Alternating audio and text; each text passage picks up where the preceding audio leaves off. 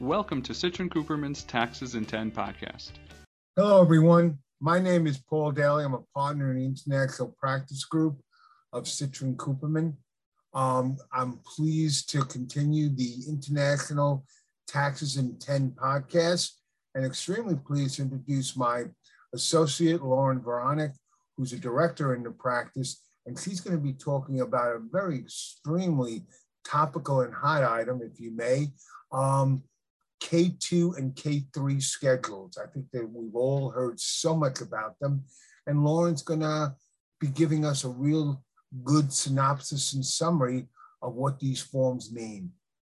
Lauren, hello, how are you? I'm doing well. Thanks, Paul. Great. Thank you, Lauren. Again, I've heard so much about these K2 and K3s. I think everyone has. What is the purpose of these schedules, these new K2s and K3s? Sure. So the main purpose is to provide uh, the shareholders and partners of partnerships and S corporations the information they need to compute their own foreign tax credit or know what they need to include in their income for the taxable year. The forms basically break out income into US and foreign source, um, along with the assets that are generating that income as well. How was this information previously um, provided to the partners and shareholders before K2 and K3? Sure. So in the past, meaning before this year, uh, there was a line item on the partnership and S corporation forms. And what they would do is attach a footnote. And these footnotes could vary by partner. Um, the new schedules aim to standardize and streamline that information. Uh, you know, and this expansion of these new schedules are in line with expansion of other forms that we've seen in the past few years that have focused on more disclosure of information, especially around the foreign tax credit. That said, these new schedules do seem to uh, ask for more information um, and possibly require more calculations than the footnotes would have uh, required in the past. Um, there are instructions, uh, but there are several places where they are silent on how to present certain items. So there are several areas that are up for interpretation. Thank you, Lauren. That was very enlightening. Can you tell us about the life cycle of these forms? I think I remember them going way back to 2020. You are correct. Yes. So in 2020, the IRS released uh, draft forms. Uh, this is common that they do it a year or two before they expect filers to complete them. It's normally to solicit uh, some some comments. Uh, the the biggest comment was, "We would like to know who needs to file them and what parts need to be filed." Throughout 2021, they released updated drafts of the forms and, and instructions, including a notice in June of 2021 uh, which was uh, notice 2021 39. The intent of this was to provide penalty relief if the taxpayer made a good faith effort to complete the schedules. That is interesting. Good faith is so subjective. How is good faith defined for this purpose? Yeah, so they gave a few examples. Uh, the first one was Did the taxpayer changes systems or processes in order to gather and uh, to gather the information necessary for the schedules. Did they attempt to obtain some of this information that they didn't previously have? And if they didn't, did they make a reasonable assumption around uh, the information that they provided or needed to provide on this on, on the schedules? Lastly, another example would be if the S corporation or the partnership actually modified their agreements uh, so that they could facilitate the sharing of, of this information to, to complete the schedules appropriately. Great, thank you, Lauren. When were the final forms released? So the final forms released at the end of 2021. That said, it doesn't stop there. In January, they updated the instructions. And this update generally said even if a partnership or S corporation didn't have foreign income uh, or paid foreign taxes or have foreign assets, they still may need to file the form. And so you may say, but why? Uh, and the reason for this is because as mentioned, the shareholders and partners need, may need to uh, calculate a foreign tax credit. And to do this, you actually need information from all your investments, regardless of whether they produced foreign income or US income. Thanks again, Lauren. Given this like new definition, if you may, of required filers, did the IRS provide any relief in this regard? They did. Um, in February of this year, they published on their frequently asked questions website question 15. And what this did was provide an exception, assuming that the pass through entity met four pieces of criteria. Uh, the first one was to qualify for this exception in 2021. They cannot have any direct partners or shareholders that are foreign. You can't have a foreign corporation, individual estate, so on and so forth.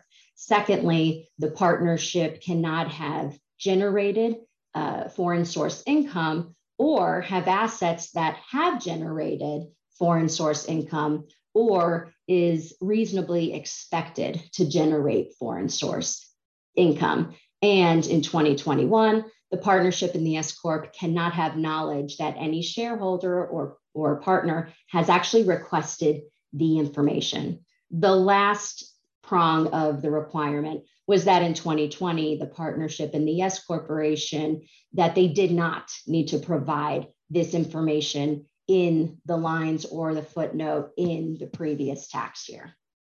And that said, there was one one small caveat, unfortunately, and that was that at the end of it, uh, the relief said even if you meet this criteria, if a shareholder or partner requests this information, you do need to provide it, even if you already filed. Uh, and if you haven't filed, not only do you need to provide this information to your shareholders and partners, you also need to file it with the IRS. Thank you. So one might question if that was really relief. Um, on going further, I mean, can you, like, for example, can you get into more detail the partnership and the S corporation what they must do? Yes. So, um, uh, so what's involved is let's just start with the sheer size. Okay, these these the K2s and K3s are upwards of 20 uh, 20 pages depending on the one that you need to file, and the instructions are over 30 30 pages uh, in order to interpret the, the, the forms. So you need to be able to uh, carve out the pieces that you need. You need to have knowledge of this information you need to provide. And you have to have, even though this is a partnership, um, an S Corp requirement, there must be a robust understanding of very complicated international ta- tax concepts that are relatively new in the tax world. Some of them came into effect with the passing of the 2017 TCJA, and they were enacted in 17 and 18. Um, and since then, of course, we've had uh, we've also had some regulations that have altered or changed even those those uh, rules as well. Thanks again, Lauren. How does one really now go to complete the forms? So, and I, I mentioned it before, but I think there does have to be a close interaction between the partnership and international tax uh, colleagues because uh, a lot of the pieces of the forms are very intertwined. Uh, secondly, uh, I think that a lot of the partners and shareholders, they may have to understand that there are limitations to actually filing before March 15th. Um, and this has to do with e-filing uh, li- limitations. And some of that is due to the IRS filing dates, which one is actually coming up in a few days. And that'll be some, in some cases, the first opportunity for these partnerships or S corporations to actually file. Lauren, we're always so concerned as preparers with penalties being assessed on taxpayers. What are the penalties for nonconformity or delinquent filing of these forms? Sure. So they're pretty similar to the partnership K, uh, Schedule K and K1 penalties. There are penalties uh, if you file the Schedule K3s late. There are there are penalties if you don't provide them at all, which can be upwards of you know a limit of almost 3.5 million. Um, in addition, uh, for Form 8865, which is the foreign partnership form, if the K2 or K3 isn't filed, that could be $10,000 per form per year. Um, and naturally, if there's intentional disregard to file, the penalties are limitless. Thanks again, Lauren. I know that we've discussed that we think that as a firm, we're going to make good faith efforts in trying to complete these forms. We're not sure that the IRS is going to come up with a volume of penalties, but we just want to make sure that we make a good faith effort in trying to complete the forms. Um, where does this leave us now? So, like I mentioned, expect that there's going to be more robust reporting and tracking of this information.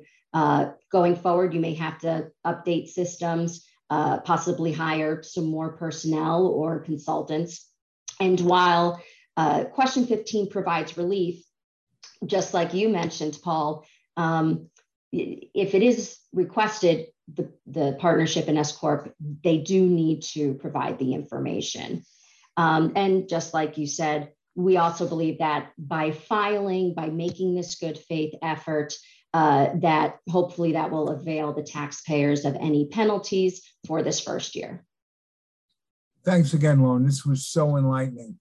Um, want to thank everyone for listening. I think the bottom line is, if I may, going forward, is that I think, I think Lauren will agree, K2, K3s are here to stay. I know that the AICPA and other groups are trying to somehow um, delay or get rid of them. I think they're here to stay, at least in my opinion. But you know, the more that we get involved with them, the more that we do them, I think they become um, secondhand. But quite honestly, we now have to educate our clients in that there is going to be increased costs, and we have to. They have to understand that because of this compliance, fees may go up. So on that note, I'm going to um, conclude. I want to thank Lauren very much, and have a good day, everyone. Thank you, Paul.